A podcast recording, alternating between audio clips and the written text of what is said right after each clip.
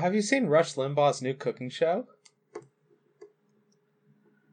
Oh yes, the Donner Party Invitational.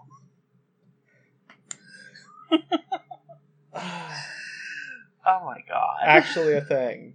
Here, uh, I want to make the economy open again. I want to go to my bars. Therefore, Donner Party was a good idea. He was all like, you know, we need to tough it out. Um, the only time the Donner Party talked about the cold was it's a particularly rough winter. That uh, therefore that means that you know they they didn't complain or anything, so we should all suck it up during the COVID pandemic.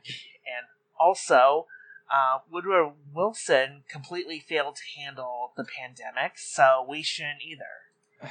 Um, we should just quote unquote adapt to it. Uh, and just, you know, so that you know we're not making this shit up, um, here. COVID 19 is, a, is too convenient an excuse for a generation of people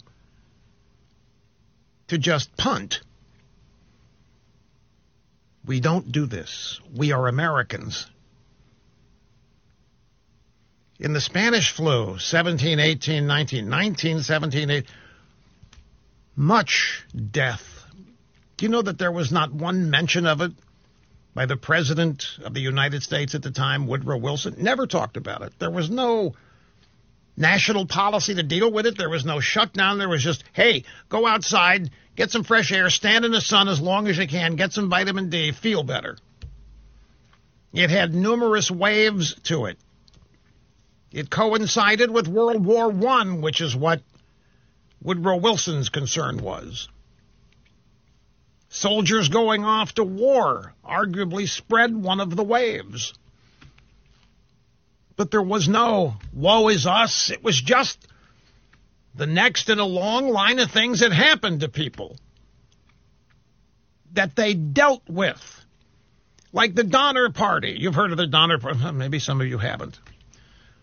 The Donner Party, the Donner family, and a bunch of travelers trying to get to California over the Sierra Nevada mountain range. They made the mistake of trying to make the trip in the middle of winter. We're talking the Lake Tahoe region. They get to the peak, it was so bad that they had to turn to cannibalism to survive. That's what's noteworthy about the Donner Party. If you read the diaries written by the leaders of the Donner Party, the only reference to how cold it was was one sentence. It was a particularly tough winter. It's just what was. They didn't complain about it because there was nothing they could do. They had to adapt. I mean, really. oh, God. We wouldn't lie about something that serious. I mean, I don't think we've a- actually ever Yeah. lied, period, but you know. Yeah, yeah. I mean, sure we've we've made some bad calls, but we've done our best to, you know, tell you the truth, um, as we knew it at the time. Um, You know. so yeah, But yeah, this. the Donner Party Invitational. That's look. You you have to die for this this old dude who was like dodged the draft for unspecified medical reasons. hmm hmm and then castigated um, practically everyone else for doing the same thing. So, You know, even when there was principal or actual medical issues involved, it doesn't matter to him. Nothing matters to him. Yeah. I mean, if you listened to him since like the '90s when you were a kid strapped to a car seat, you'd know this. yeah. you know, he just doesn't care. He he he's the man with the golden microphone. He like anyone who's that ostentatious probably doesn't give a fuck about you. Because, you know, he's now fantasizing about whether he's going to have the light or the dark meat. Or maybe if tonight it's going to be ribs hmm in Minecraft. In Minecraft. Welcome to Chop Shop Economics. I'm one of the hosts, Miss Silver, and with me today is just Doc Spider. ah. Saint Helen couldn't be with us today. Neither could Death. Um, I'm. I hope they're both doing well. Um, but they got stuff going on. The show must go on. Yep. Especially with the absolute fuckery that's been this past week. Yeah. So, Wells Fargo has slashed their dividend by 80%. Um, the top five banks estimate they're holding around 100 billion in bad loans. Care to get into that a bit? Well, it's, you know, this is like total white horse, COVID devastation of business territory. Like,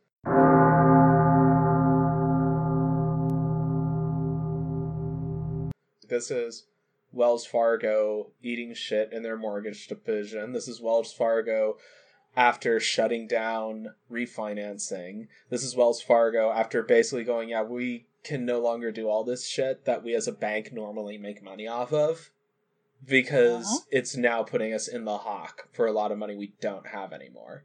So this is like Yeah.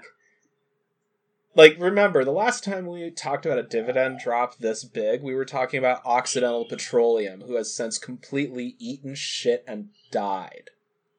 Like Yeah.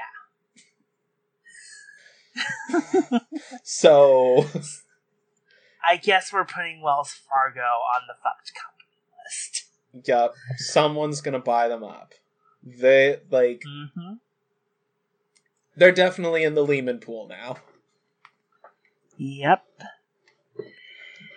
Um, but they're not the only ones, to be fair. Uh, the other four are Bank of America, Citigroup, JP Morgan Chase, and US Bancorp. Um, That's oh, yay. that's Really. basically like you know more than half of American finance right there, easily. Uh, the virtual bank I use is run out of Bancorp. Oh no. Uh, so yeah, this is here we go. This well, this just fits with all this other like we we've been talking about this impending financial catastrophe. Um, the Atlantic wo- finally caught up with us about a month ago. Um, hmm this is like Ah, what is it's going to start looking like is these businesses because they're not these banks in particular because they're not getting in the money from the old fashioned brick and mortar stuff that they are now more responsible for because of all the mergers that happened after 2008 mhm. like it means they are now looking at being completely wiped out Yeah. like right now like technically they're not all in uh, like this isn't going to immediately explode on them they are taking measures um, which is what partly why their profits are collapsing and they're not paying dividends they are increasing their reserves to cover these defaults remember if you owe the bank like ten thousand dollars, you have a problem. If you owe the bank a hundred, uh, like ten million dollars, the bank has a problem. That's that's how it works. and, and with the like expected wave of evictions that's going to be coming in 10 days more or less that means you're going to be having a lot like you're going to be having a lot of people like a lot of property owners in particular who owe money to all these banks in some way or another are going to be effectively writing off income on that property. Whether or not they see it that way it doesn't matter because that's effectively what they'll be doing. They'll be saying you know what? Fuck it. I am giving up on this tenant who might be able to pay me at some point in exchange for no tenant. Well, I think that like the thing of it is is that like a landlord tends to they tend to indulge in this motivated reasoning that, you know, there there are always other tenants. Like, I do not need to keep this particular one, even though they could probably pay me in the future uh, they're not paying me right now, so I need to get rid of them. Like, when you get to this point, that's no longer in play.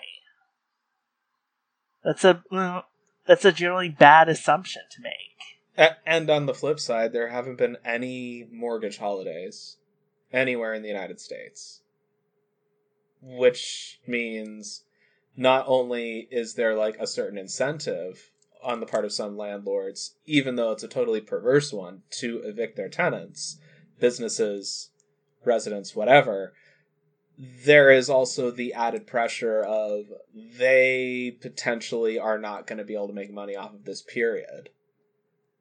Like I wouldn't be surprised if like some evictions are motivated less by I'm going that are going to be coming are less going to be somebody expecting that they're going to get something out of it and more that they're like, well, fuck it, I'm just going to liquidate the asset and I need to get the people out now. And yeah, it's just uh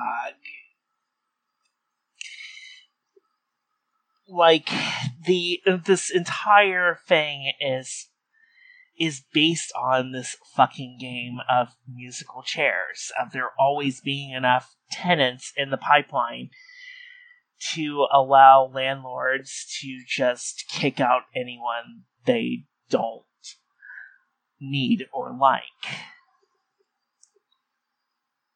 And that's no longer the case anymore. Speaking of tenants that probably need to be evicted. oh. Yeah, the governor of Okinawa, Japan, has uh, recently been very loudly castigating the U.S. military base on the island for, yeah, as he claims, causing the latest outbreak of COVID on Okinawa. Yeah. Like, 61 Marines tested positive recently.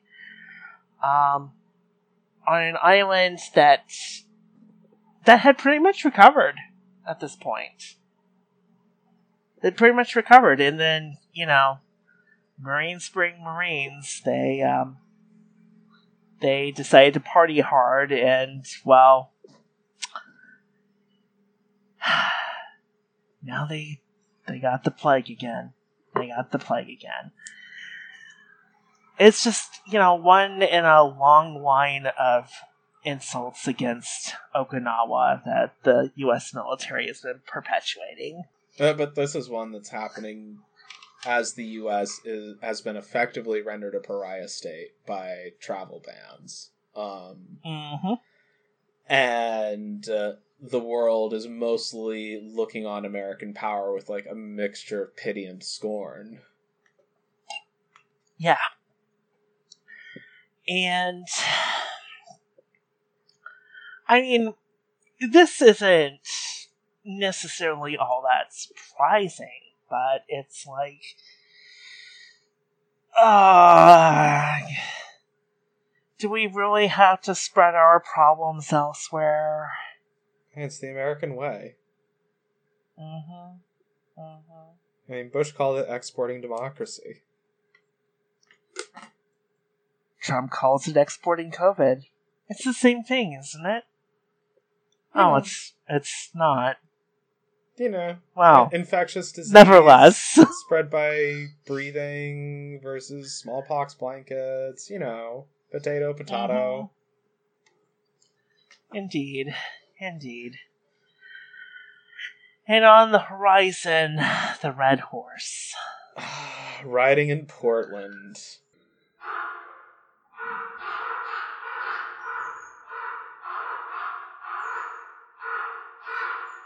In what, without a doubt, has officially escalated things in the United States beyond the point of where the election will be able to truly resolve any of what's been happening.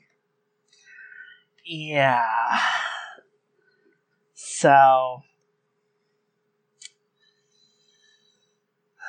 It's, why don't you why don't you get into it? Because. Mm. Yeah, it's so as I'm as we're sure that everyone's now aware, um, the uh, Trump has turned loose a bunch of feds from uh, the DHS, from the Border Patrol, um, from some other alphabet soup um, agencies that you've probably never heard of before, in some new special joint interagency task force called PACT which is short for protecting American. What was it? Protecting America's Pro- communities and task force. Yeah. So yeah, with the force dropped, obviously.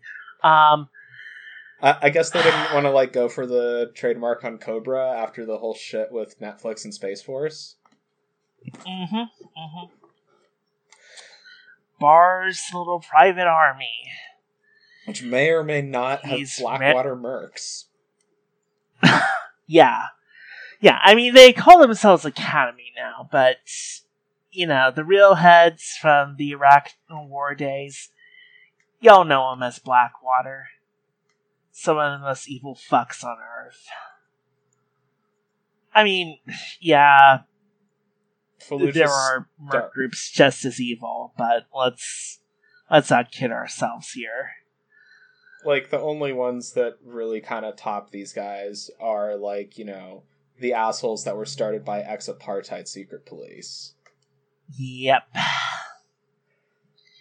Like that's the level of scumbaggery we're talking here. Um, or I mean, it could also like potentially. Well, I mean, Academi tried for it. It's just you know how how can you really surpass that level of evil? Yeah. They're not for lack of trying. Not for lack of trying. Oh, no, no. I mean, there, there's a very good reason the Geneva Conventions explicitly exempts mercenaries. Yeah. So, okay. Um, a little background. Um, Portland has been seeing street actions for 50, well, it would be 51 days now, um, at time of recording. Um, we've been going pretty hard in the city. Um, if St. Helen were here, she could attest to this. Um, but, you know. Uh, and at first it was just the PPB, and then it was the PPB with National Guard units. Then uh, Brown pulled those units back. Um, Wait. No. Well, aren't they still running COVID shit, I think? Yeah, I, I, think it was like they, they pulled some in briefly for like um, for COVID stuff, but um, they sent state troopers um, for that because um, Brown explicitly does not want to co-opt the National Guard, and she hasn't done that yet. Um, for this kind of thing. Um, so it's been and the anyway. and the PPB it has to be said is per capita the most brutal police department in the United States. Remember, this is the police department that had to apologize to a guy who um, was basically a Nazi and basically um, had his own little war criminal memorial shrine. Um, and the PPB was forced to apologize for firing him and forever giving him any shit on this. Um, which. And there was that other, like, ass hat lieutenant on the riot squad who was, like, directly tweeting, like, up to date, like, actionable intelligence to Joey Gibson and the Patriot Prayer like Proud Boy mm-hmm. assholes. So yeah, these guys are like pretty fucking scum. Yeah, lots of um, lots a direct fire use of uh, riot control munitions. Um, and this is actually not a new thing. They've been doing this during the Patri- Patriot Prayer pro- counter protests. Um, one memorable incident ended up with a guy getting a plate in his skull because um, the round had punched through the helmet and broken his skull. Um, if he uh, if he hadn't been wearing that helmet, he'd be dead. Yeah, and they yeah, these, these are the fucking assholes we're dealing with here. Yeah, like during the protests, a ju- a judge had to explicitly bar the PPB from using chemical weapons or from shooting journalists and like in the court order explicitly said things like a water bottle being thrown at you is not justification for using tear gas. Like yes and Wheeler has been having an extremely. Wheeler is um, the mayor. Uh, Ted Wheeler, um, ex Republican asshole, um, worthless piece of shit. Maybe he'll get voted out, maybe he won't. I don't know that it would fix anything, but he needs to be gone. Um, this Wheeler asshole came back um, from from seeing his dying mother, apparently. And he was just like, just completely unhinged because he wanted the riots suppressed. Um, and he was also really pissed at Brown for not, you know, immediately giving him National Guard uh, guardsmen to play with. Um, all she sent him were state troopers so, yeah, these. Uh, so it's like this is already the shit situation on the ground. Yeah, and it should be it should be noted here that like Wheeler actually seems to be okay with the um, with the feds doing this, partly because the feds aren't subject to the TRO that's preventing the PPB from using riot control munitions and shooting at journalists and all their are fuckery. Um, so they're basically using the feds as um, the riot police that, who can actually do things. Except, of course, these feds who were, it should be noted, basically scraped together from a bunch of different alphabet soup agencies. And this isn't like we're talking they called up J. Edgar Hoover asking for the COINTELPRO people to go in there and deal with those radicals or anything. This was like they grabbed people from Border Patrol, they grabbed people from ICE, they grabbed like basically like the most chuddy elements of US law enforcement to get this group together. So these are people who are used to doing shit like hassling you at the airport or running fucking concentration camps for babies or you know smashing tanks of water in the desert that are put out for migrants and shit. Like these guys are absolute black and tans. Like like i yeah. do not doubt for a minute that if they thought they could get away with shooting people in the street they would. But you know even with like the BORTAC unit allegedly being on deployment somewhere and drones on standby we're not talking like you know ATF SWAT or FBI special units or anything that's like at least not so far based on what's been confirmed. This is mostly like leg breakers from down at the border. Yeah. Um, which is why they've got, you know, a CBP, um, which is a, actually a different agency. Um, they're the ones who handle the external border security stuff. Um, you know, those people who try to steal data off of your laptop when you fly internationally. Um, those kinds of people. Um, One of the only law enforcement agencies with the power to search you without a warrant, by the way. Yeah, yeah. And odds are you live within their zone of control. I mean, I do. I do. Um, hmm hmm If you live near, if you live near the border or the coasts, you are technically within their jurisdiction. Um, and if the Trump administration gets their way, um, they will actually have that jurisdiction outside of airports. Um, as this pact thing is starting to show. and, and let's not forget, legally speaking, the power to detain people without cause whenever the fuck you want was thanks to the 2011 National Defense uh, NDAA signed by Obama. Thank you. Uh-huh. Thank you. Let's remember this. Um,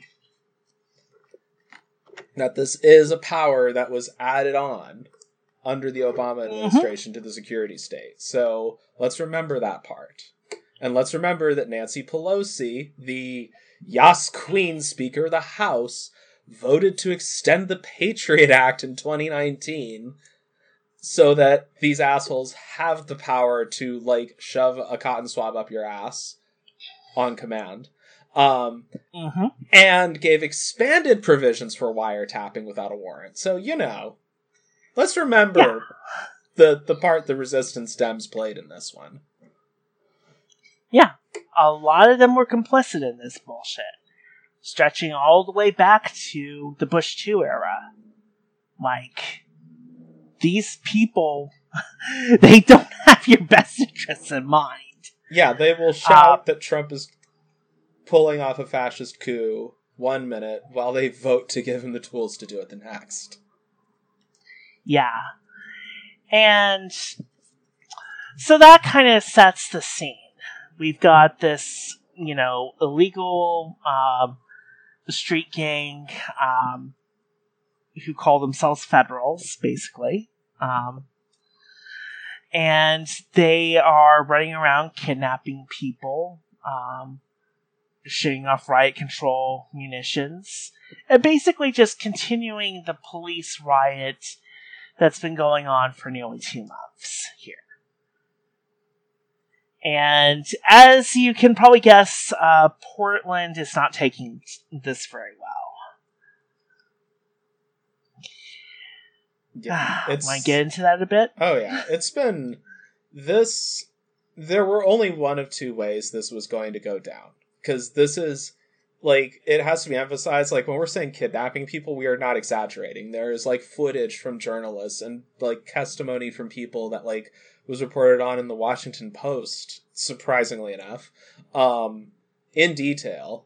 Um, and they didn't shy away from going, yeah, this is secret police shit because that's what this is. They are drive they're tooling around in rented vans that are not marked as law enforcement vehicles. They're jumping out wearing camo and masks and no badges or insignia and they're just grabbing people and pulling them into Mhm. vans. Um and as as far as we know based on trusted sources, um there hasn't been anyone like actually detained yet.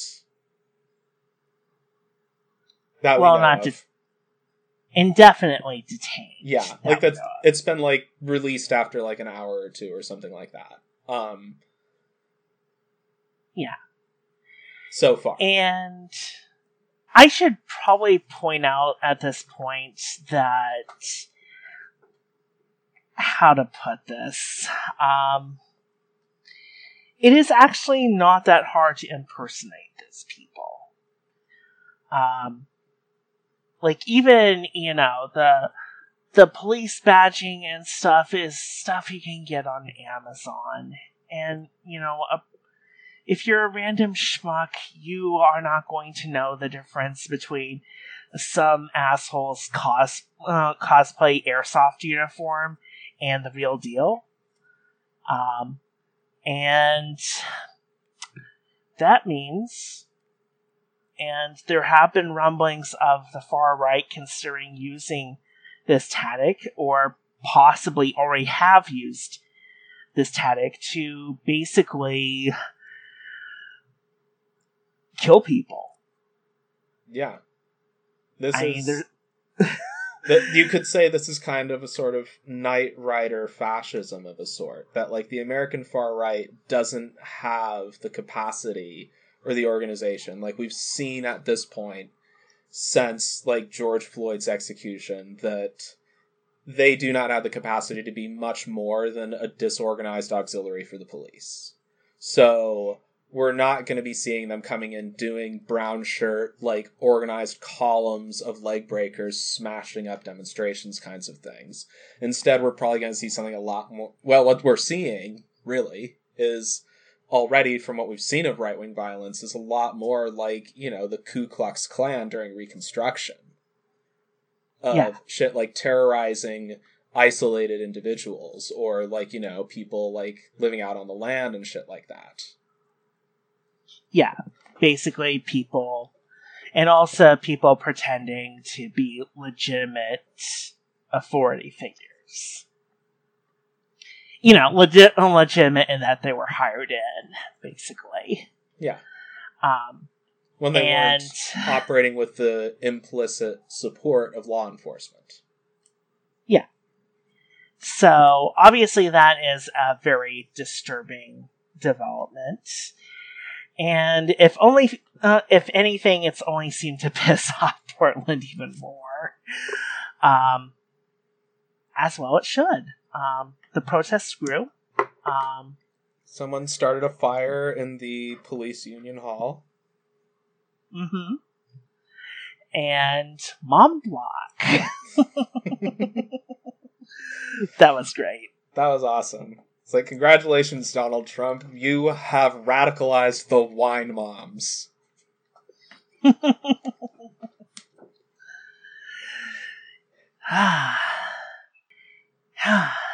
and you know we got the the hockey stick guy punching back tear gas canisters um, all sorts of stuff going on it was it was pretty awesome um, and you know we'll keep going um, we'll keep going salute to our antifa super soldiers But meanwhile, on the horizon, the Black Horse.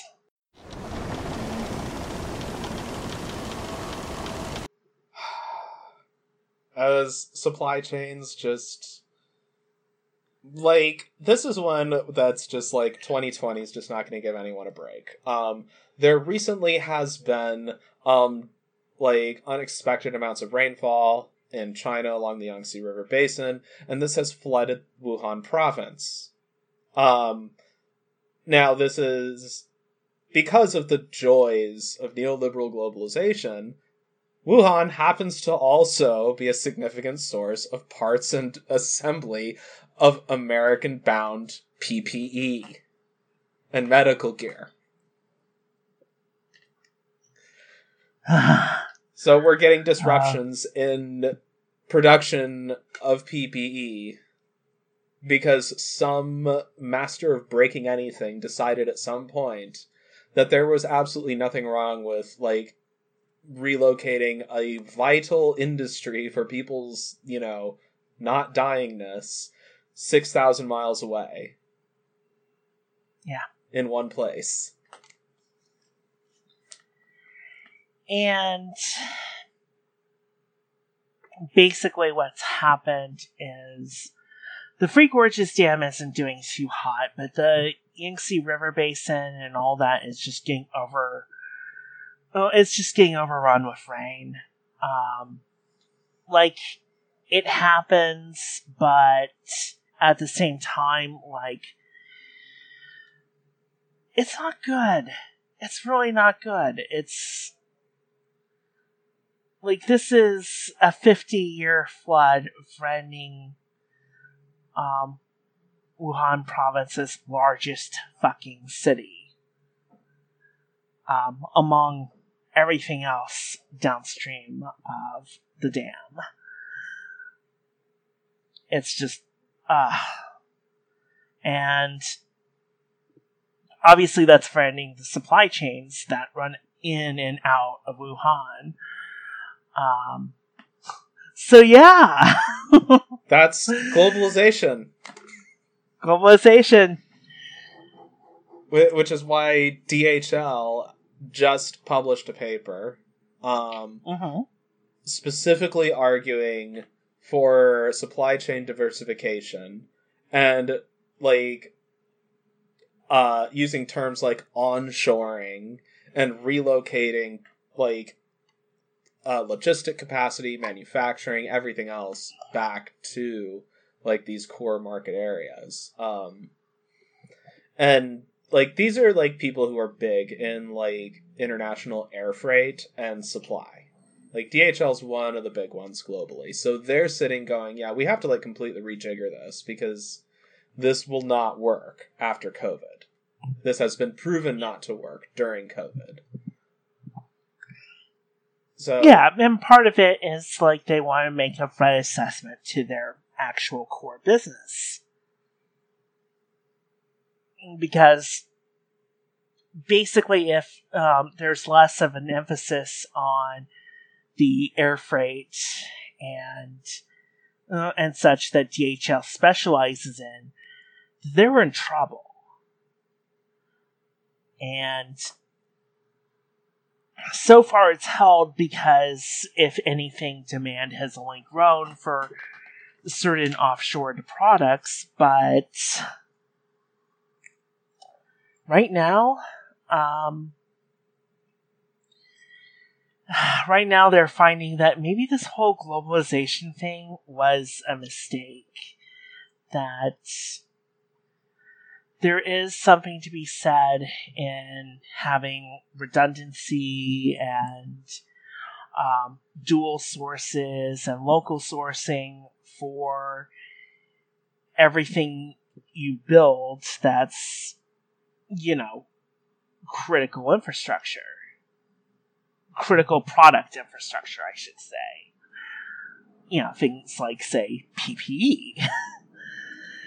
Yeah, and this is and this is something that we've reported on before, and this has been like coming up like over the last couple months that you're seeing specifically logistics companies are completely reassessing how they do business and it's and what they're most have mostly been concluding from what we've seen so far is they are not going to be going back to the Amazon one day delivery from China model. It's not going to be a thing anymore. Like, Yeah.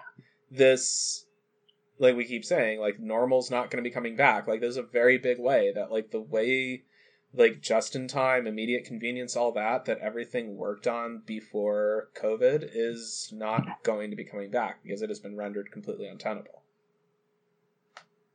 Yeah.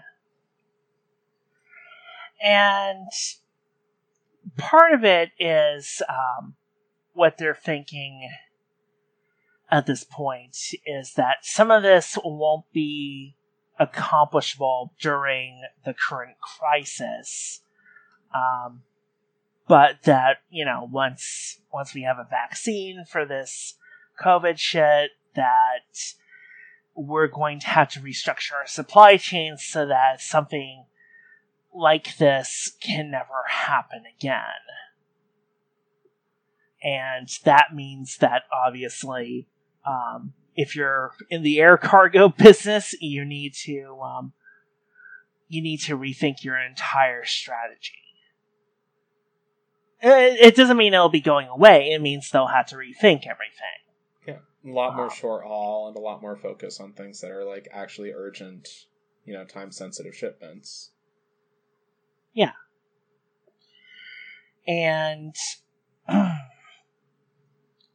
but meanwhile, there is one service, one supply chain that's working just fine.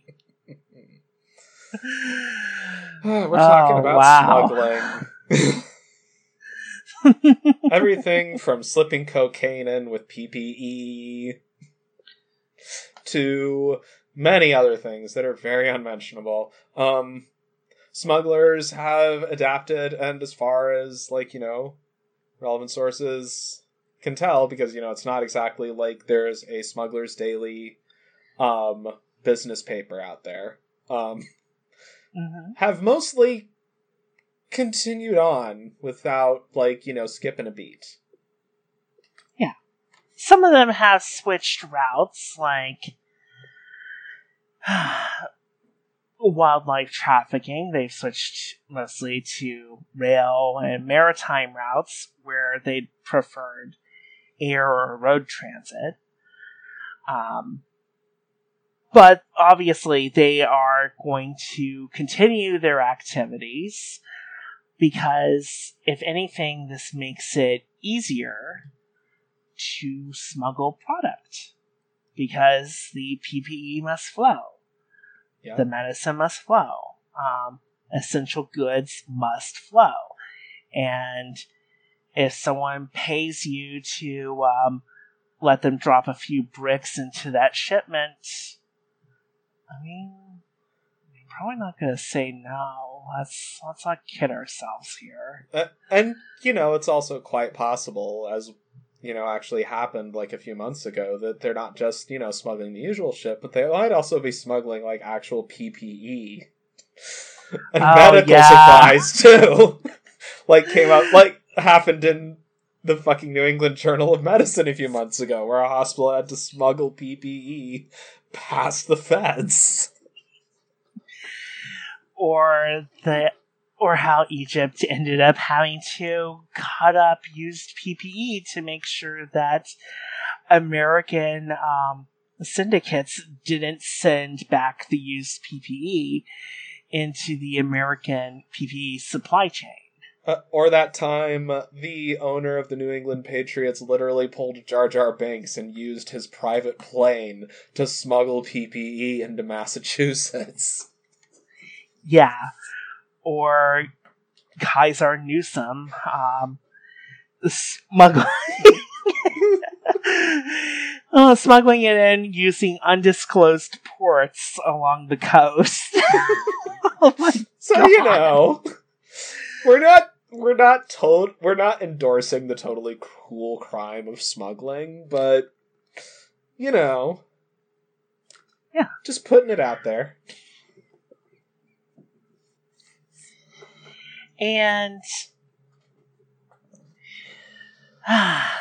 it's it's amazing. Now they are kind of worried that the um, reshoring and nearshoring movements we've talked about are going to make this model less functional because if you're not shipping stuff from China just to um, you know just to like get one particular component, um, then there's less there's less chance that like you know they can slip in a few bricks of fentanyl into your uh, electronics order. Yeah. like that's that's made it a lot more difficult if um, if alternatives are found. Well, Capital A alternatives. Well, you know, when Joe Biden unveiled his buy American economic policy, he didn't he didn't not say to also buy from American smugglers. So, Yeah. Yeah. Support your proud American dealer. buy your American fentanyl Mm-hmm. Mm-hmm. from Pfizer. Yeah. And Remember, buy your crank from the bathtub, not from overseas. do the American thing.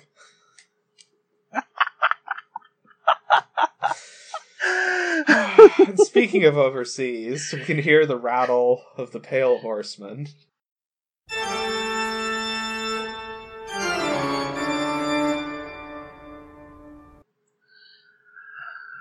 The Saudi king has been officially admitted to the hospital. Which Or rather, they've admitted that they admitted him to the hospital. I'm not actually sure how this is supposed to work. I, my personal theory is they've like stopped running out of like the blood of virgins to recycle through his circulatory system. Um so now they have to like try the shit that's in the hospital. Cuz you know, they can't do the really weird ghost shit that hides behind closed doors away from like the pores. Yeah. Yeah. And um obviously like honestly I don't even like there were all sorts of rumors about is this guy even fucking alive at this point? Like I don't know. It could be still news, it could be Like there were, I mean, there have been like allegations of a faint formaldehyde smell wafting through the royal palace. So you know uh-huh. that this could be them finally saying, you know, we can't keep this corpse from rotting any further. Uh-huh. Now, either way, this means the Saudi royal family's off to the races now, for who's going to officially be the one to take over. Yep. Yep.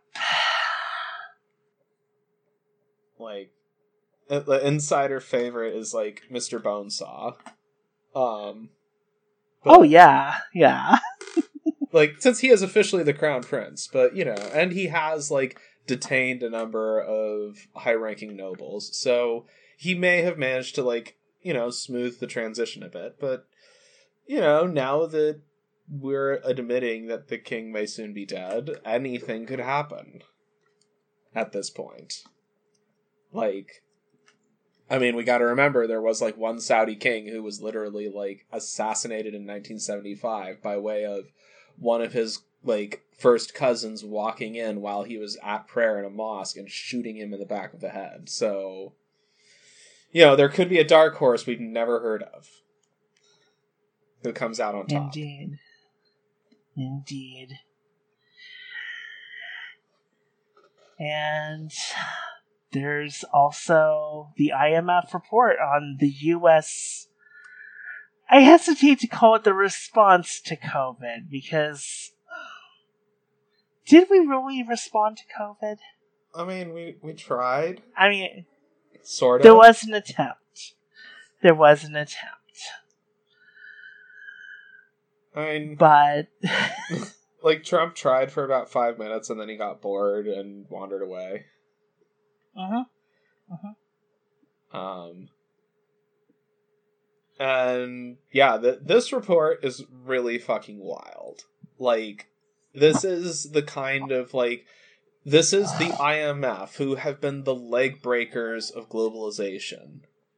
Um, and have put down entire countries' economies for looking a little too pink and then saddled them with austerity laden bullshit that's prevented anything other than like going along with the neoliberal world order. Um, Yeah. They are, for the first time in their history, talking about the United States in the same terms that they would use to describe Venezuela. a number of countries they fucked up. Ah, Like this is fuck. this is the sound of the vultures are circling. Yes. This is basically that UN report on Alabama, but worse. And this is like again any of this shit about things are going to go back to normal is like no not going to happen not after this this is like the way the IMF even talks about the COVID response is so like it has almost like the vibe of a teacher going, but at least your kid got that gold star today. Mm-hmm. Yeah. Pretty much. It Um it's like maybe someday there'll be a grown up country. Yeah. it's really like this is there's going to be investors outside the US who are going to look at this and say, "Well, we are going to get ready to fucking eat fat at the trough cuz if you know, history repeats, then that means a lot of assets, well, what's left is going to get stripped down and hawked if the IMF has anything to say about it, or at least as they usually do. Like they've actually been pushing for debt forgiveness and stuff lately, which is a strange turn for them. yeah. Um, and but it really just it it when the IMF who usually defers to the United States to a degree that is almost like unbelievable throughout its entire history is talking about the United States like meat on the platter. Yeah. And it's like I sort of get the feeling that they've realized that nothing in their policy list is actually going to be implemented because there is there's no political will left for anything anymore. Anything. Well, No policy is allowed to pass. because it's all Trump is it cannot be allowed to look like the Democrats got what they wanted. And when you look at the IMF's recommendations they're basically like almost blow for blow what Bernie Sanders has been saying since this crisis started. Like Yeah. that's it needs to be emphasized. Like the IMF is being uncharacteristically like not shitty in their diagnosis and is not doing the usual prescription of reducing like public sector involvement in the economy and deregulation and the other shit that they usually say. Like they're saying things like pay people a fixed amount per month, suspend rent and mortgages, and just all this other shit that is, has been done in like most of Europe. By the way, Yeah. like they're among other things they're asking for increased transit uh, transfer payments to the states um, different labor market policies like um, making um, certain changes that were made during the pandemic like um, independent contractors and such being able to get unemployment um, they want to make that permanent. Um, like it's a mix of Bernie Sanders stuff and the usual um, centrist prescriptions. Um, there is some tax credit stuff and things like that. of course. of course. I mean, uh, I, I would have been. they are like- still neoliberals, but they're like I would have been like checking the color of the sky if the IMF was not talking about like finding a way to shift tax power towards the business class. Yeah. Well, and it's like their thing is that like the American safety net is too dysfunctional to um, allow for continued American resilience. And I mean, yeah, if you've lived in this country for the past 20 years, like, no shit, Sherlock, but. Never mind that you know the U.S. was the poster child for IMF policymaking since Yeah. ever. So you know, And of course, you know, they want their wish list of neoliberal tax bullshit. Um, but like, but keep even all that said, the IMF is basically saying you need to give poor people money and not charge rent, or your economy is going to continue to eat shit. And there's this just. And again, they know this is not going to be implemented. There's this really resigned tone in the art in the report that's just this kind of like, well, this would be great if it could happen. Yeah, like some of it is like, well, we basically need to pass the um, like you know change CPI stuff and um, all the uh, the usual like centrist neolib um, wonder package. Like the IMF really wants us to pass that stuff, um, but they kind of realize that that's not going to happen.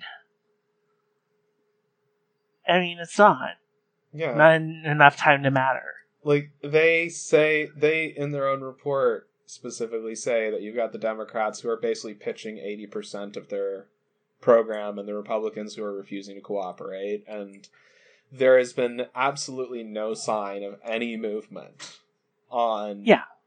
anything resembling another covid relief package on capitol hill Yeah, I mean, it's like it. There's very much uh well. I mean, the underlying fundamentals are still stable. Like that stuff isn't broken yet. You could use all this to to fix your fucking economy.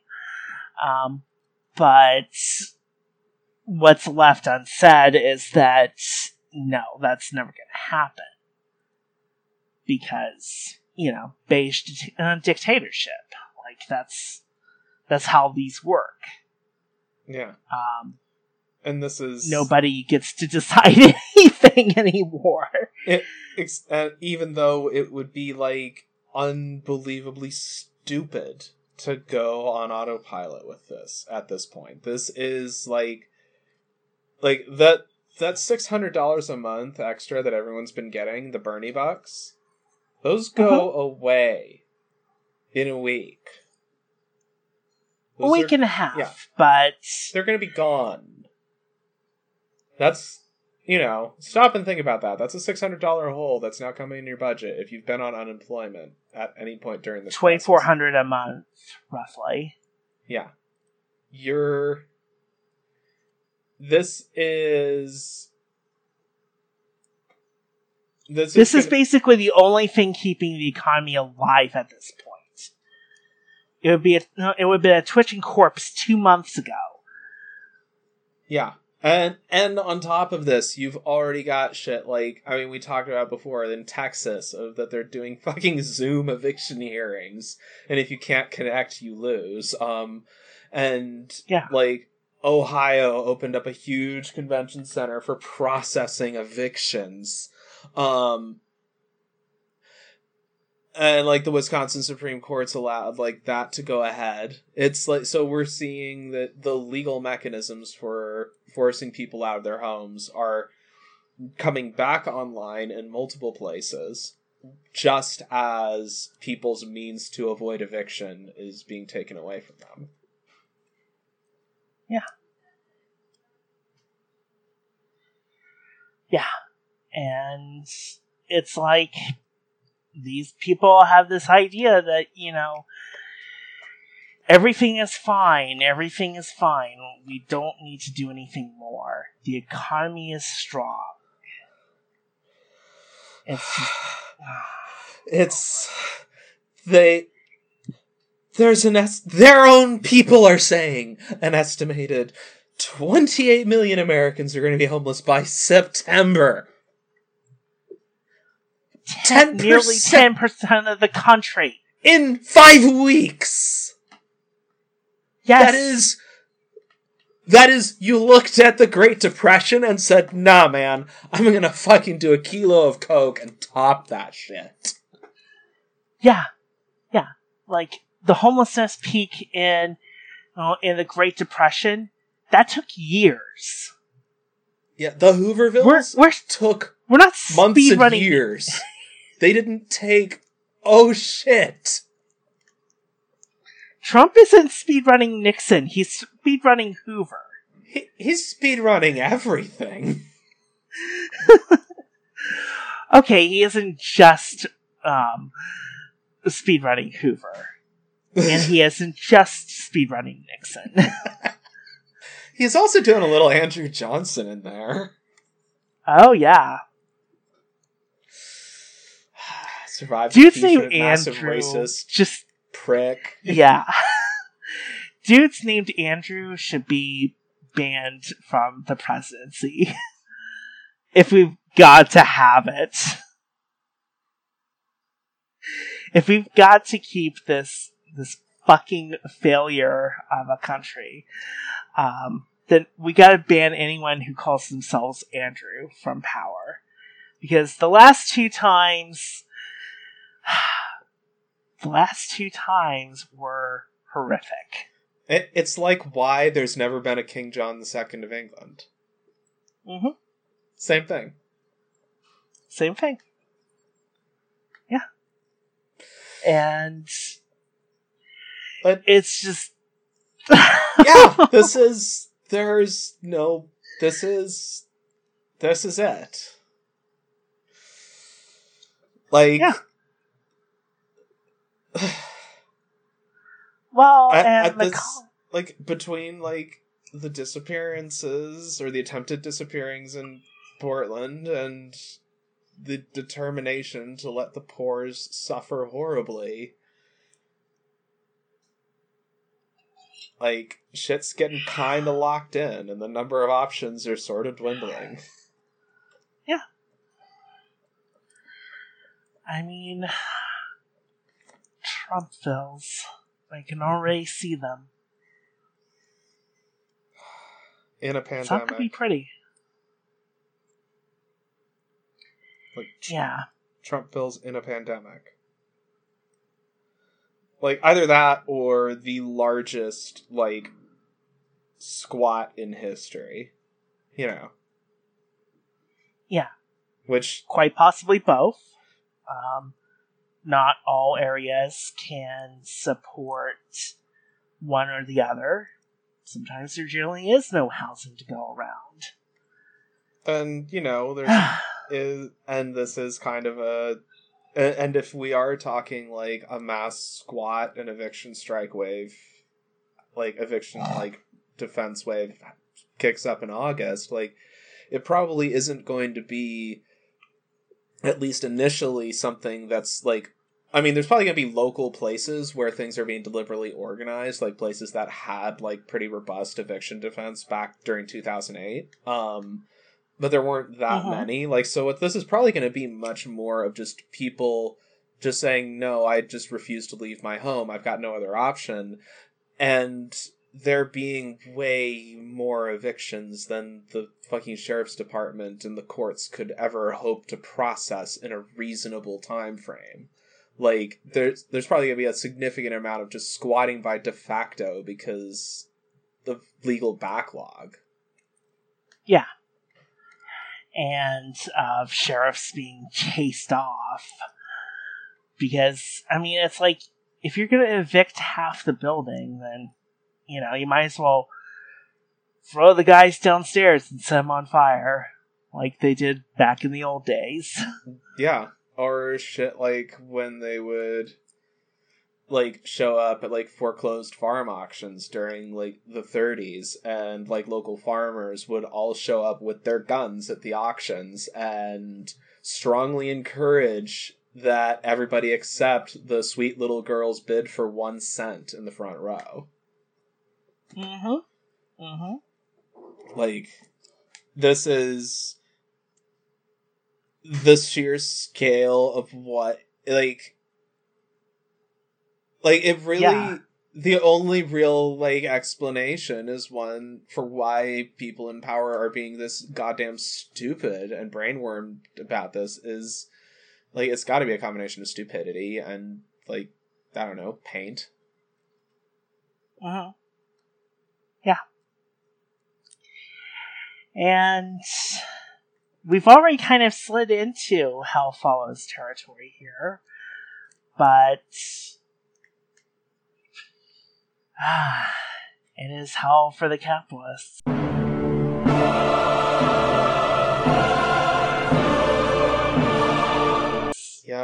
Today we had the strike for Black Lives, um, organized by the International Brotherhood of Teamsters, the SEIU, and the American Federation of Teachers. Worth mentioning again, two out of those three are not known for being as militant. Like the SEIU in particular is kind of known for being like a little bit of a toady to the boss. Um in some Yeah. situations. Um so that they were involved in a union wide strike is pretty eyebrow raising. What's like more like it like im- incredible is that the chatter that seems to be coming out about how people are talking about this strike, like at the rally in San Francisco, for example, you had SEIU people like standing up on stage directly connecting race and class and not so quietly waving the red flag of class war. Hell yeah. I mean, after all, this is a class war. We just. They've been the only ones fighting back. Yeah. So we need to we need to start fighting. And we are. And we are. It's great. It's fucking great. Yeah, uh, and that kind of that brings us to like a one that like has been bouncing around a bit, especially around Portland, and because of threats by the DHS to escalate their deployment of snatchers to other cities, including like they've explicitly now, as of today, named uh, Chicago, Baltimore, New York City, and Oakland, California as other places that could see uh, PACT units. Minneapolis deployed. too. Oh yeah, and Minneapolis. Yeah. So And there there is a lot of you know just generalized speculation and chatter at least that i've seen that people are wondering is this the reichstag fire moment is this the day of the jackboot that's a lot of that stuff is very hard to determine without the benefit of hindsight. I'll say that first. Um, my thinking is no, not right now, but we are we're at the point where um,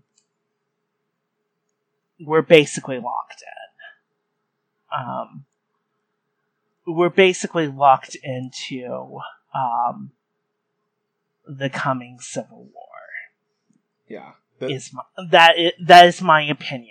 I don't I don't know that the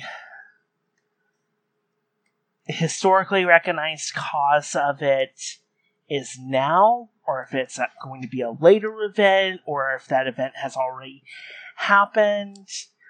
Um, I don't know. I mean, I don't know. But I do think that at this point, it's like we've got this unresolvable contradiction here. And it's it's gonna come to a head and it's like this this process stops for no one yeah. Not you not me and not for trump.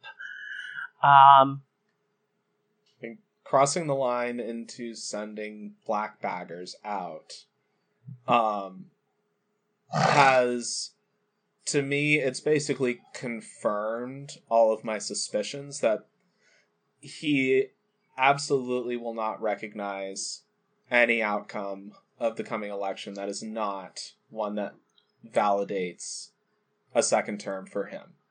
Like he has Yeah. made this abundantly clear. And the people who are directly around him are seem to all be on for the ride. Like like something that would probably like if you're looking for tea leaves or omens to watch out for, um, Trump shit canning Pence would be a pretty significant one. Um, because that would add like if he does that, then he most definitely isn't going to play nice. I don't think, but it would also mean the Republican coalition that's holding him up is going to be in trouble. Um, yeah so you know at that point he like if he does something like that, then he may actually be forced out quietly. Um, because there just won't be enough of the Republican power block left that wants to keep him in there. But if he holds that alliance together with the religious right, then I think he will try to make a fight of it, and not because he is like in- courageous in any way. Like we have consistently like reaffirmed, this guy is a coward. He has always flinched from confrontation on the international stage and from many confrontations domestically. So it's Yeah. more likely that the thing motivating him, and I think what's at the back of his head at this point, is the fact that Biden has promised to investigate him. The fact that Yeah. the New York uh, prosecutors are still going after him. And that he now knows that when he leaves office, there will be a limited amount of time between when that happens and when he's going to probably be in a jail cell for something or another. Um, And quite frankly, I don't even think his status as a president would protect him. He has too many enemies if things get to that point. Um, and frankly, no one is going to miss him in that case. Yeah. So it's so at this point he has a vested interest in staying in power. And there's a number of prominent Republicans who have completely tied themselves up with him or they've done various really hanky shit like fuck around with elections um Mm-hmm. along the way that has them effectively complicit. So you'd be looking at something that's not so much like an active conspiracy by fascists in the sense of like what you had with like say Adolf Hitler um where they're act where the fascist part anyway was actively saying we're here to take power. It's more like you kind of have this like reactive conspiracy of co-conspirator of like you know co-conspirators of people who have done various hanky illegal things to protect each other and they've done so in a way Mhm. that's not going to be ignored by the new government or probably won't be. Yeah. And it's like people wondered why Obama didn't, you know, immediately go after Bush. And part of me is like because part of me is like, well, because Obama didn't really disagree that much with Bush. He just wanted it to be a little gentler seeming. quieter Bush what uh, Bush and his cronies were saying the quiet parts a little too loudly, and there may have also and been that had to be stopped. and there may have also been an element of pragmatism in Obama's reliance on special forces and drones in looking at like American forces status after 8 years in Iraqistan going yeah we need to like tone it down a bit if we're going to be able to Yeah. fight anything And in this case, it's like the people who would be driving a, a Biden coalition are in it to get rid of Trump because they see Trump as their obstacle to power, to wealth, to everything that's important to them and they're not going to let a used tenement salesman stand in the way of that. Not anymore. Yeah. And so it's like, yeah, they'll throw him to the wolves. It's not like it's not like Bush because Bush could present himself as, well, I was just the front man for my cabinet. Um, which he did Trump- times yeah, like uh, and that may be true, but that just that just means that okay, yeah, we we also send you to the exile island. Yeah. so instead we've got like that the Trump people know they're fucked if they lose power. And that basically has put them at, before they sent in black bagging squads, they were already in a very precarious position. The fact that they have now escalated to something that is like blatantly unconstitutional is like literally the thing that the fucking militia movement claims they're stockpiling weapons to prevent is happening.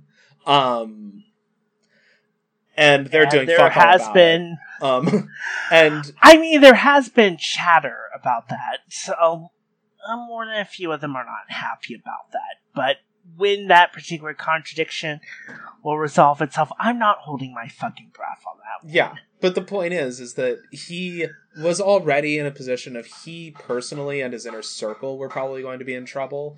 Now you've got large chunks of the Republican Party apparatus and like Republican state governors who are going along with his fuckery with things like COVID, and he's gone to something that's blatantly unconstitutional. Is like something that even like the centrists can't really smooth over like they did with some of the really, really hanky black bag shit that Bush did. Um, Yeah. quietly. Um, it's something that cannot be excused, and people in Portland are reacting to it very poorly, like quite appropriately. Um, Yeah. that like the only chatter I've seen is mostly like what the actual fuck.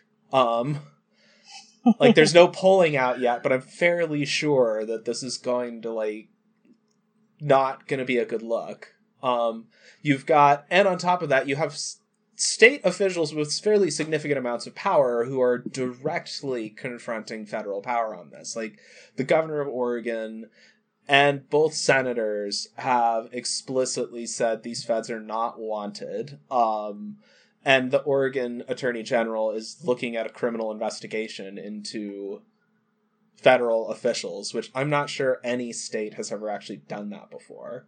Um, Not on this scale, now. uh, not like this. Um, and when like Trump threatened to send PACT after Oakland, like both the mayor of Oakland, who normally is a bit of a like a shit risk gentrifier, let's be honest, was like, "Yeah, you guys are going to make things worse. Please leave." And like Gavin Newsom in his daily briefing today was asked about it, and he was like, "Yeah, that's not going to happen.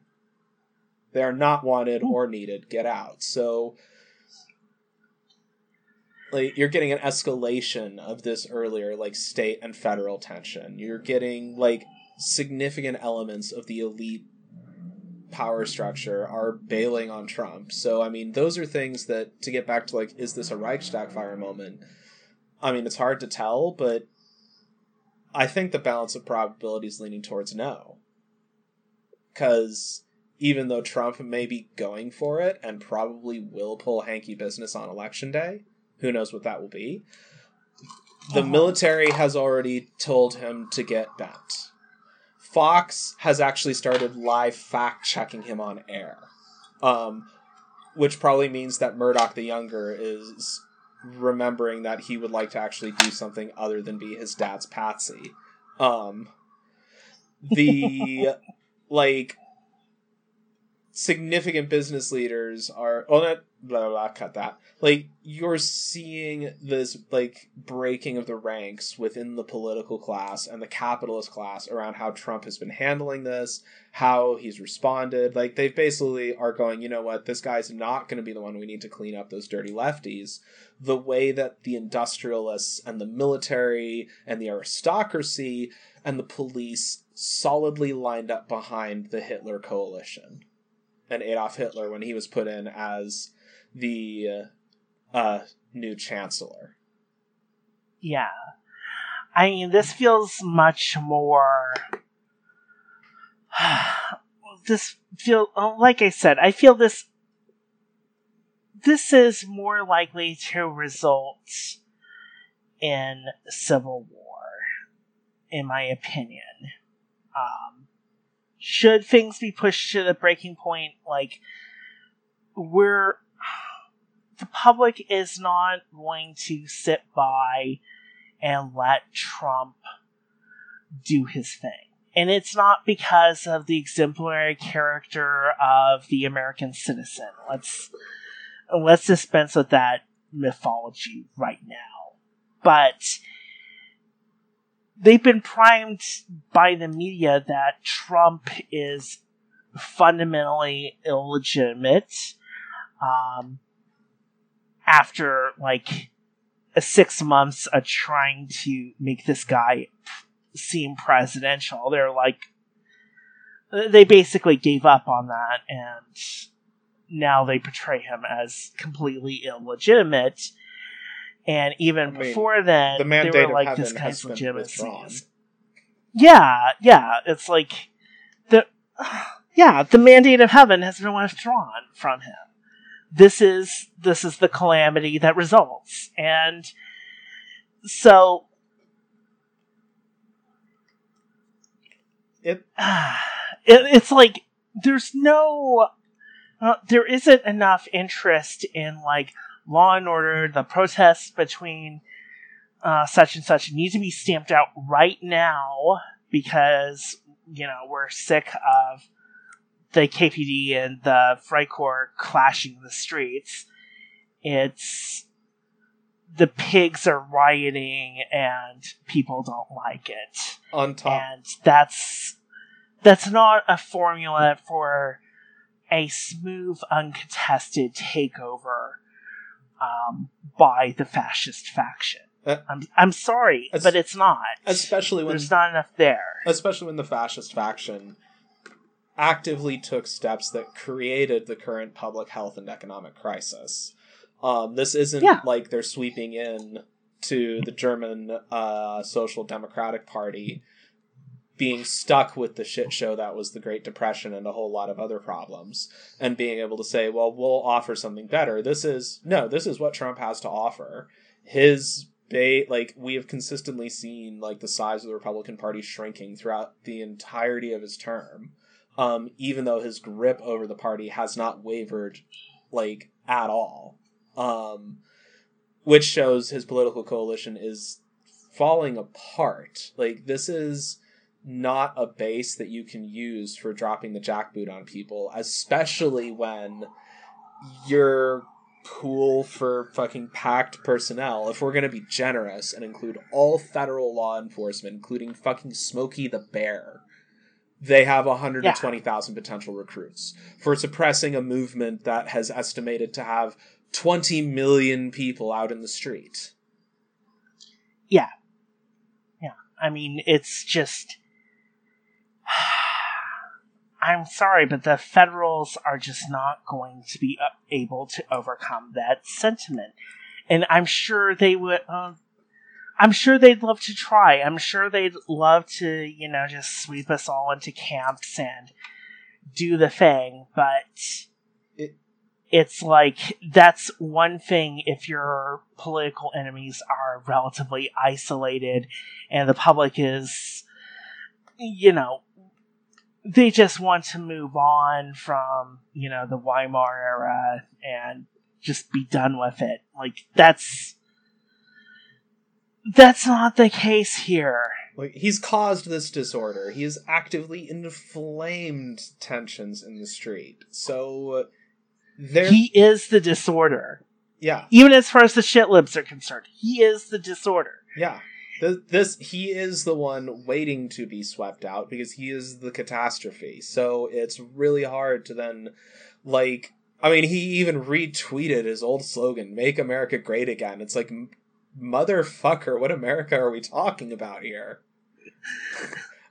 yeah let's just run this shit into the ground oh no Let's make it great again. It's like so you're conceding you fucked up. Um it's yeah there is not the unity around keeping him in. There does not appear to be an elite consensus that says Trumpism works. And these guys are also not competent or ruthless enough to pull it through anyway. Like if like to re- to like to go back to like you know the great moron theory for a minute here as well as the I think valid argument that's been made that these guys are stupid fascists.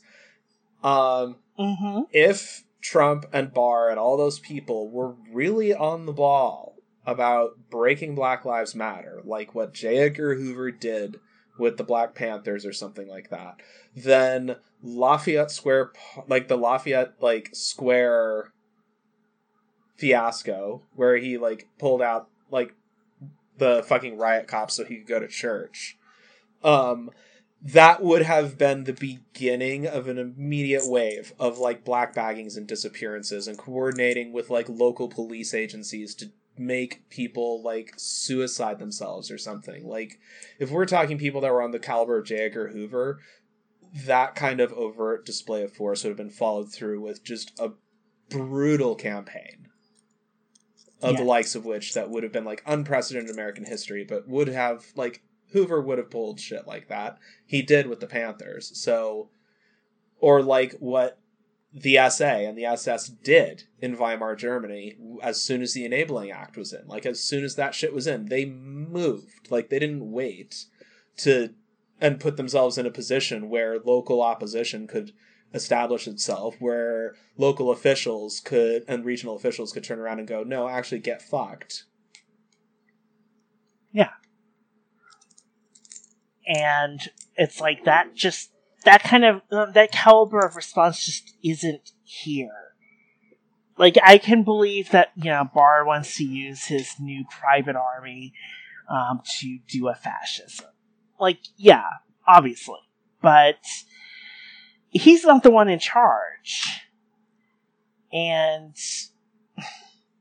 I, I, think, i don't know that he has like well, like the if we're going to assume because again like the chain of command for PACT is really fucking weird and murky if we're going to assume the day-to-day operations is being handled by that fucker chad wolf i can't Mhm. believe that's you know what we're dealing with here but yeah the head of the fucking black baggers potentially is a prick named chad wolf um because the writing Yeah. for this year has been that level um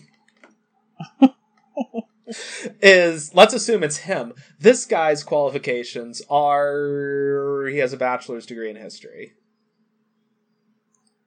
That's Yeah. it. He has no law enforcement experience. He has no military experience.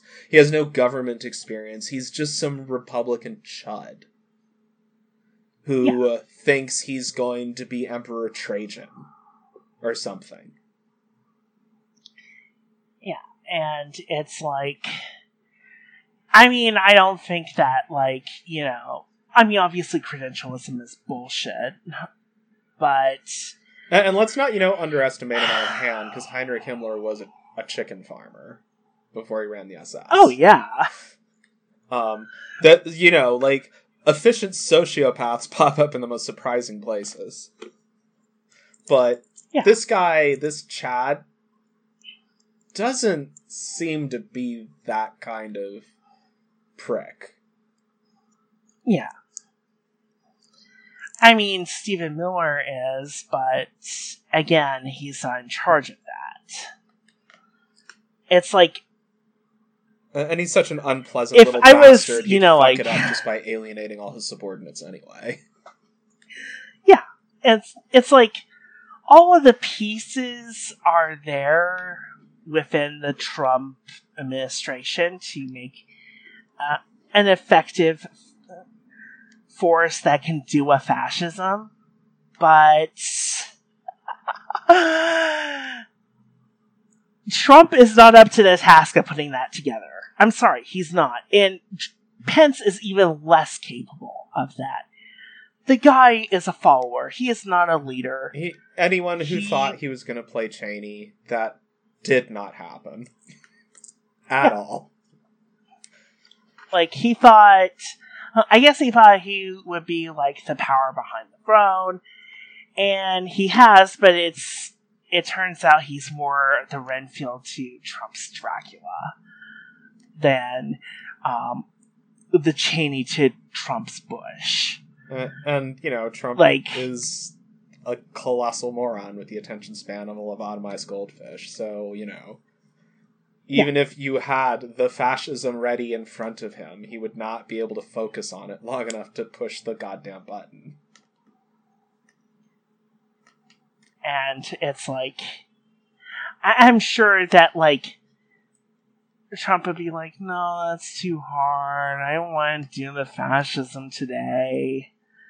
Um i mean he can be talked into it though Yeah, I mean, that's the that's the thing I mean, we don't want to trivialize what's happening at all. Like, this is really fucking dangerous where we are right now, and these bastards could surprise us. I mean, the CIA might decide Yeah. to join the party, or something equally awful could happen next. But, like, as things stand, it doesn't look like Trump has the necessary elite coalition behind him to withstand a serious challenge to his power.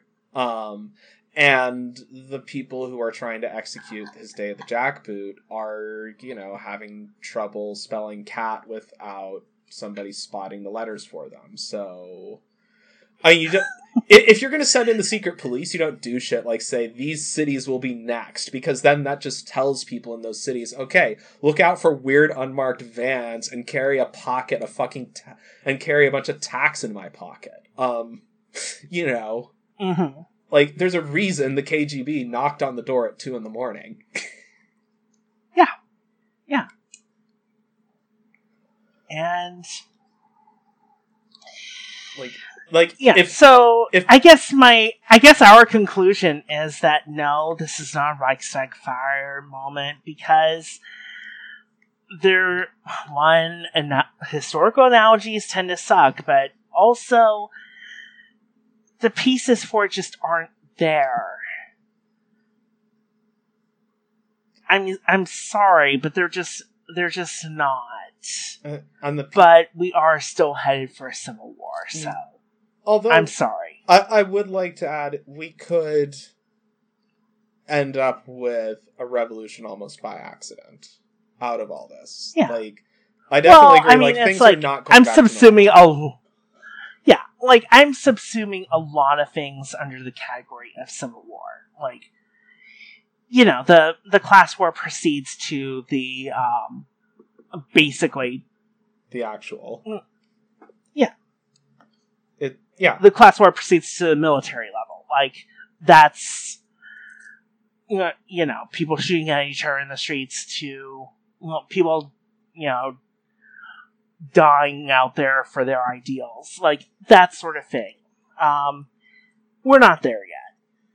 But and but we're It- but you can see it from here is the thing. yeah, like it's at this point it's probably a certainty that Trump will not go quietly. Um, especially because they've escalated to a point that not just Trump, but now like the governing officials around him know there's no going back. Like they've burned a lot of bridges by doing this. So they have to win. They have no other option. So the only real question left at that point is how much of this thing called the Republican coalition will they be able to cobble together into a power block to really make a stand of it and how much is going to fall away?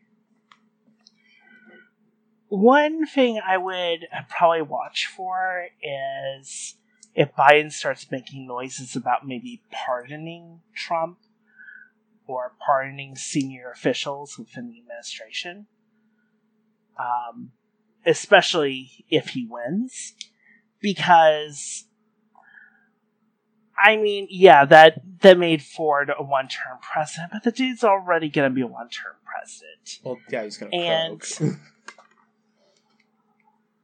inevitably. And I realize that I mean, inevitably, he's going to kick the bucket or become a drooling, senile, non functional individual. Like, he's openly told the donors that whoever his VP is, is probably going to be the president. Yeah. And it's like I could see, I could see Biden just going, "Fuck it, we're just gonna pardon them. Uh, we're not gonna look into this anymore. Um, we need to heal the nation." A- And I, I could see that sort of, you know, rot-brained thing, and that that might be the only thing that really averts this course. But we live in the dumbest timeline. So I'm not sure that that would happen. Well, and I think, Or if it did, it would just happen anyway. well, I think it would. I think the only situation where that where Biden politically could get away with that is if Trump loses and concedes. If Trump wins by fraud, or if he just outright says "fuck it," I think this election's fraudulent because there's too many mail-in ballots, um, and calls on the police to keep him in power. Then whoever follows after him, like if they pardon him, then they're probably going to be thrown out within a week, tops. Like after that kind of, you know, after shit like that, it would be untenable.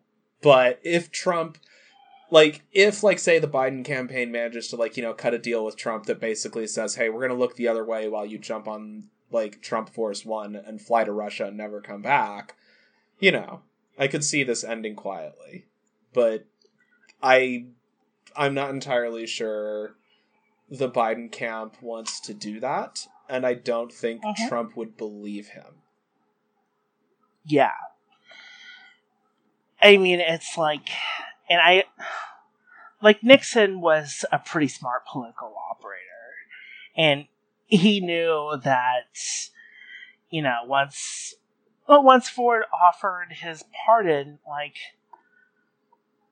well, why, why bother pushing it? Just, just go. Like, just forget about it. It's, it's over be glad you escaped any real consequence. In a few years, we'll rehabilitate you anyway. just like Bush. But this is, Yeah. I mean, again, it doesn't seem likely, and the people around Trump really seem to be like ride or die at this point. oh yeah, like this this train has no brakes. Yeah, like What I was offering was a small fig leaf to the people who think that somehow everything will turn out for the best. yeah, Uh, Um, and it's like I could see a path to that. Um, but it's like it's very, very narrow, and it relies on a lot of assumptions. yeah, and this will totally, and I think that we are particularly because we're going to see just the economic collapse dramatically increase its impact that there are going to be deteriorating circumstances that it, like make this siege mentality on the right worse. So Yeah. even if things do end cleanly they are not going to go away quietly. Like Oh yeah, like they won't have official sanction anymore at the federal level, but that's less of an impediment than people would hope. Yeah. Like these are people that are in full on apocalyptic thinking at this point and not in the way that we're doing over here of where we're seeing this shit falling apart in real time and are going, "Welp, that's a thing." Like they're sitting over there like loading up the guns and getting ready to go out in a blaze of glory or pull off their day of the rope. Anyway, um, we've run really long on this, but this was this was a discussion we kind of needed to have. Um, Because, yeah, even with all this shit happening, let's remember the fact that they're pull- whipping PACT out of nowhere is a sign of desperation. yes, The cop- definitely. like the cops are not sufficiently in control of the situation, and Trump is realizing. Well, maybe not him, but the people around him are realizing the attempt to distract people from COVID by picking a fight with Black Lives Matter wasn't working. Yeah, and it's also creating an unacceptable risk of one or other of the western uh, the western states forcing the issue. on, on top of that, he's done it in a way that directly threatens the elites themselves within the Democratic part of the political coalition of like the political class. Um, Yeah. Like I think they're actually realizing that all that propaganda they've been putting out about Trump and not be- being a fascist and not believing it was actually true the whole time. Yeah. Like Yeah. some of them seem to be anyway. Yeah, I mean it's like not all neoliberals are idiots, Yeah. but they are our opposition. Yeah. But what this all adds up to is there are certain irreconcilable differences that are being set up. Yeah. And we don't know how those will be resolved, but we do know that we're not going to pass quietly into the night.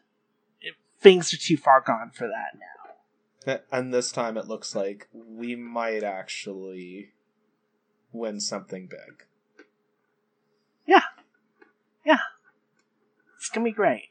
Yeah. Like we might not get, you know, full social revolution or anything, but, you know, at the very least, a significant component of how this system retains power is in jeopardy of falling apart.